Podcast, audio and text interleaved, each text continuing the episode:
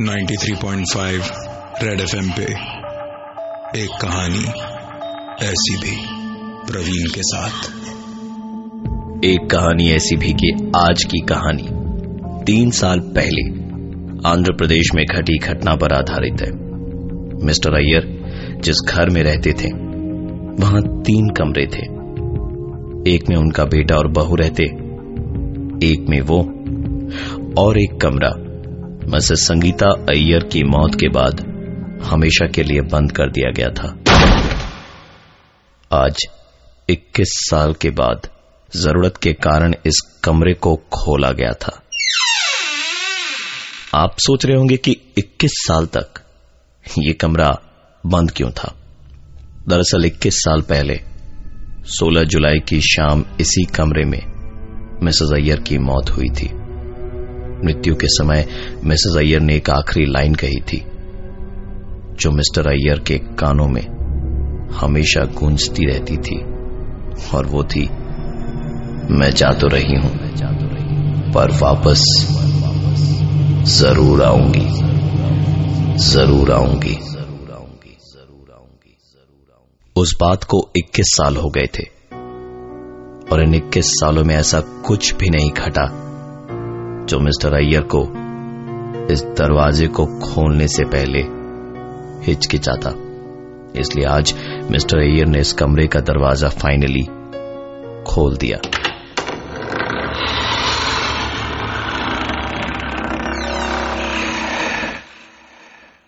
कमरे में सब वैसे का वैसे ही पड़ा था। धूल की मोटी परत फर्श पर जम चुकी थी। मकड़ी के जाल दीवारों पर भरे पड़े थे। और वो बिस्तर, जिस पर लेटे लेटे मिसेस अय्यर की मौत हुई थी, वो भी वैसे का वैसे ही पड़ा था। तकिया एक तरफ़ से इस तरह दबा पड़ा था, मानो जैसे कोई अभी भी वहाँ लेटा हुआ हो। टेबल पर दीमक इस कदर लगे हुए थे कि उस पर हाथ रखते के साथ ही पूरी टेबल धूल में बदल गई। कमरे की पूरी साफ़ सफ़ाई करवाने के बाद, मिस्टर अय्यर अपना मुँह और हाथ धोने ऊपर के फ्लोर पर गए। अपना चेहरा धोकर, जैसे ही झुके हुए मिस्टर अय्यर खड़े हुए, उन्होंने आईने में अपने ठीक पीछे उनकी बीवी के चेहरे को देखा। इससे पहले कि मिस्टर अय्यर पलटते कि किसी ने उनकी गर्दन पीछे से पकड़ी और वॉश बेसिन पर ज़ोर से दे मारा। वो भी एक नहीं, दो नहीं, पूरे तीन बार। शाम को जब मिस्टर अय्यर का बेटा और बहू घर वापस आए तो अपने पिताजी को वॉश बेसिन के पास खून से लथपथ पाया और उन्हें तुरंत हॉस्पिटल में एडमिट कराया। मिस्टर अय्यर की जब आँख खुली तो वहाँ चारों तरफ़ अंधेरा था, बस दूर। एक रोशनी दिखाई दे रही थी। जैसे जैसे अंधेरा उनकी आँखों के सामने से हटा, उन्होंने देखा कि अगल बगल में कई लाशें पड़ी है। ये इस हॉस्पिटल का मॉर्ग था। मिस्टर अय्यर की नज़र बाकी की लाशों के पैर के अंगूठे की तरह अपने पैर के अंगूठे पर गई। तो पाया कि उनके अंगूठे से भी एक टैग लगा है, पर उसमें डेट आने वाले कल की थी।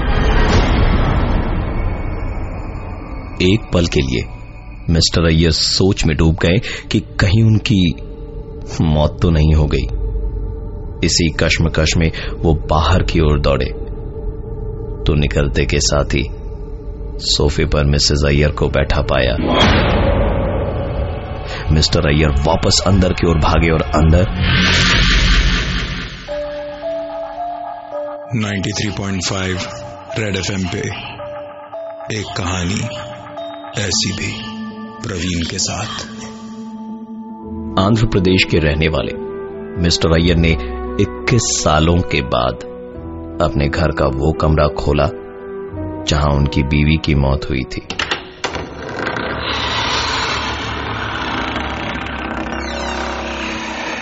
और उनकी बीवी के आखिरी कुछ शब्द थे, मैं जा तो रही हूँ, पर वापस ज़रूर आऊँगी ज़रूर आऊँगी, इस कमरे को खोलने के बाद एक ऐसा हादसा हुआ, जिसने मिस्टर अय्यर को सीधा हॉस्पिटल पहुँचा दिया।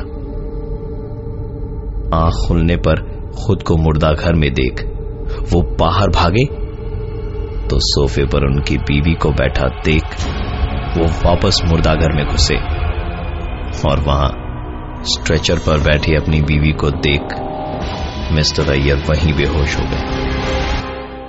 इस बार जब उन्हें होश आया तो सामने था उनका बेटा और बहू, जो उनसे पूछ रहे थे कि वो आईसीयू वार्ड छोड़कर जनरल वार्ड में क्या कर रहे थे।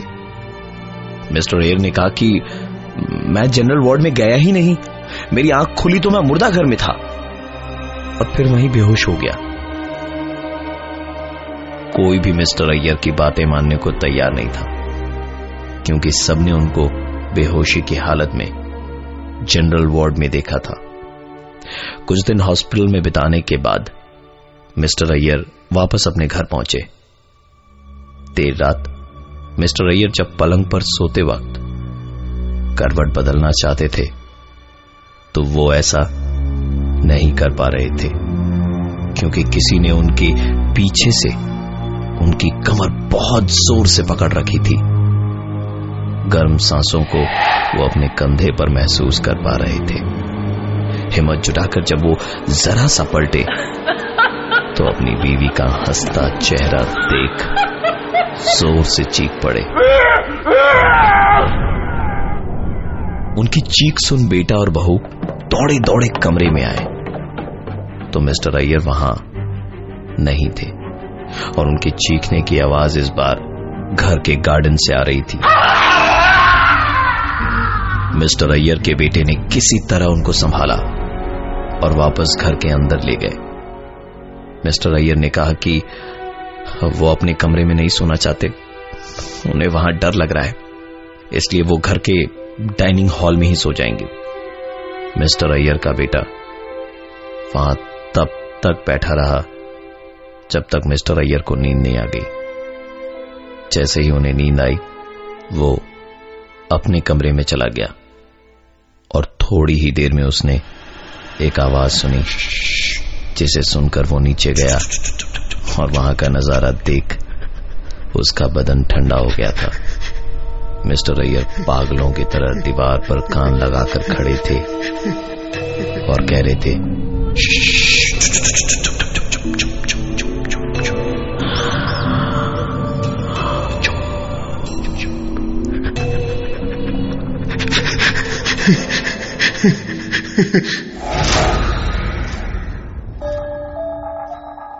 ninety three point five red FM पे एक कहानी ऐसी भी प्रवीण के साथ। मिसेज अय्यर की मौत के बाद 21 सालों तक वो कमरा बंद रहा, जहाँ उनकी मौत हुई थी। और जब से वो कमरा खोला, तब से मिस्टर अय्यर को मिसेज अय्यर नज़र आ रही थी। और वो धीरे धीरे पागल होते जा रहे थे। उन्हें डाइनिंग हॉल में सुलाकर, जब मिस्टर अय्यर का बेटा अपने कमरे में गया तो थोड़ी ही देर में उसे नीचे आना पड़ा, क्योंकि नीचे से आ रही थी कई आवाज़ें। और जाकर देखा तो मिस्टर अय्यर दीवार पर कान लगाए खड़े थे और बोल रहे थे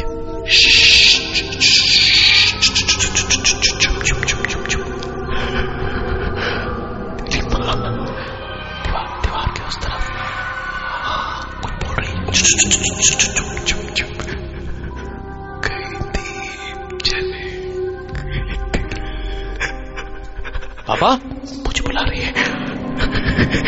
लेकर जाएगी। छोड़ेगी नहीं।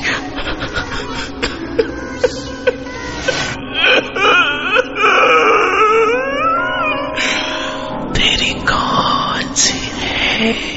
पापा?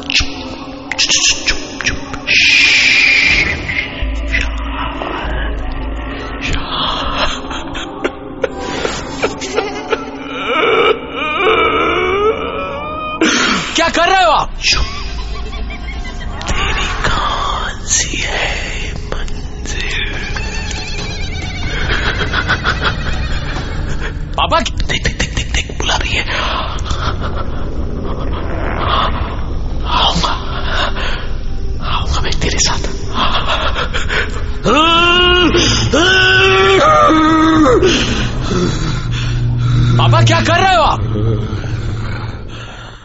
क्या हुआ? दिन ब दिन इस तरह की हरकतें मिस्टर अय्यर की बढ़ती जा रही थी। एक दिन जब उनका बेटा काम से लौटा तो देखा कि कमरे में पिताजी अपनी ही तस्वीर दीवार पर लगा रहे थे।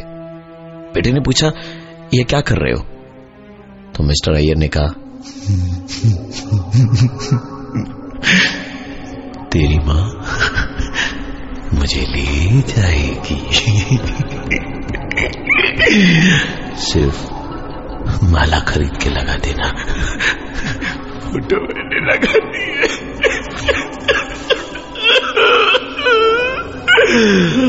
तेरी माँ मुझे छोड़ेगी नहीं। ले जाएगी। हुँ? बहुत जल्द मुझे पिताजी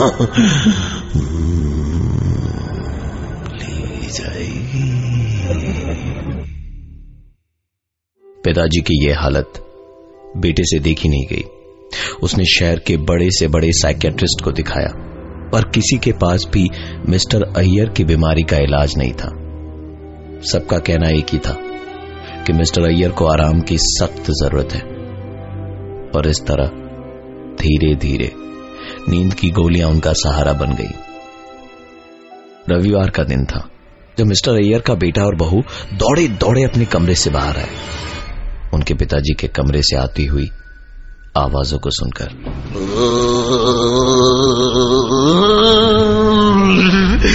मैं मिक्सर ग्राइंडर हूँ। तेरी माँ मुझे चला रही ये देख, एक पे देख देख देख, दो दो दो दो दो, तीन,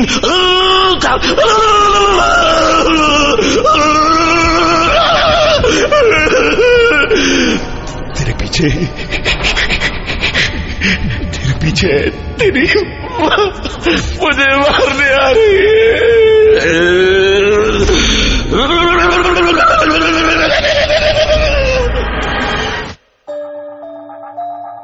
93.5 रेड एफएम पे एक कहानी ऐसी भी प्रवीण के साथ।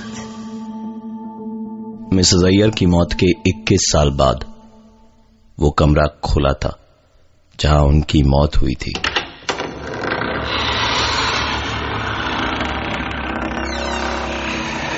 मिसेस अय्यर के आखिरी शब्द थे, मैं जा तो रही हूँ, पर वापस ज़रूर आऊँगी।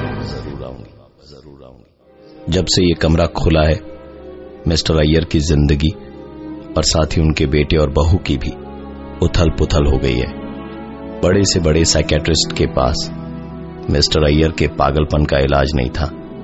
उन्हें दिन, रात 24 घंटे खुली आँखों के सामने मिसेज अय्यर दिखाई देती। शनिवार की सुबह, जब 10 बजे तक मिस्टर अय्यर ने कमरे का दरवाज़ा नहीं खोला तो उनके बेटे ने दरवाज़ा खटखटाना शुरू किया। काफ़ी देर तक जब उन्होंने दरवाज़ा नहीं खोला तो दरवाजे को तोड़ना पड़ा।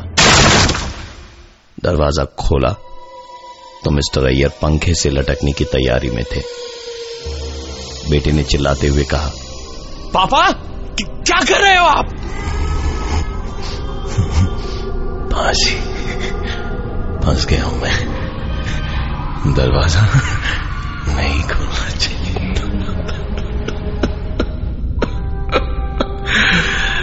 तेरी माँ मुझे ले जाएगी छोड़ेगी नहीं फांसी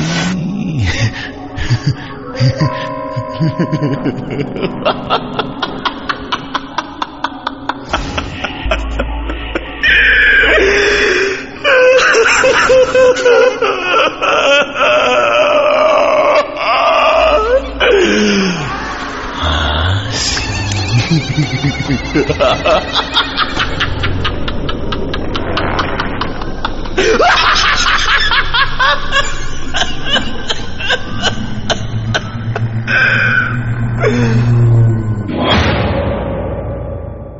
चीज़ें कंट्रोल से बाहर थीं, तो बेटे को अपना हाथ उठाना ही पड़ा। रविवार की शाम उस बंद कमरे से आवाज़ें आ रही थी। मिस्टर अय्यर के बेटे ने दरवाज़ा खोला तो ड्रेसिंग टेबल के ठीक सामने खड़े थे मिस्टर अय्यर। वो भी मिसेज अय्यर की साड़ी और गहने पहने हुए। बेटे को देखते के साथ ही बोले, अरे बेटा, तू आ गया? सुन, तेरा फेवरेट खाना बनाया है मैंने, बैंगन का भरता। उधर डिनर टेबल पर रखा है खा लेना, भूलना मत, है? मैं तो बिंदी लगाना ही भूल गई। ये देखेंगे तो गुस्सा करेंगे। कहाँ रख दी मैंने बिंदी? एक वो दिन था और एक आज का। मिस्टर अय्यर की जगह इस घर में नहीं।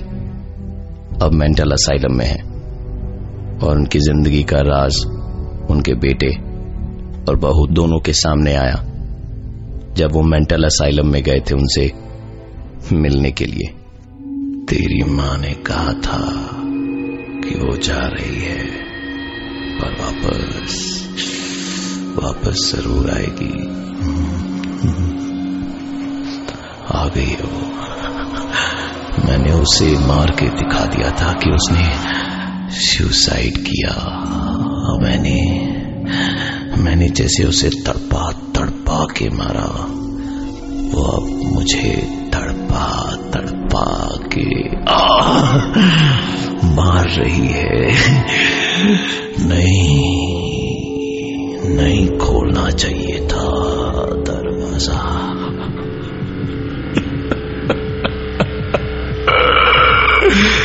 नहीं खोलना चाहिए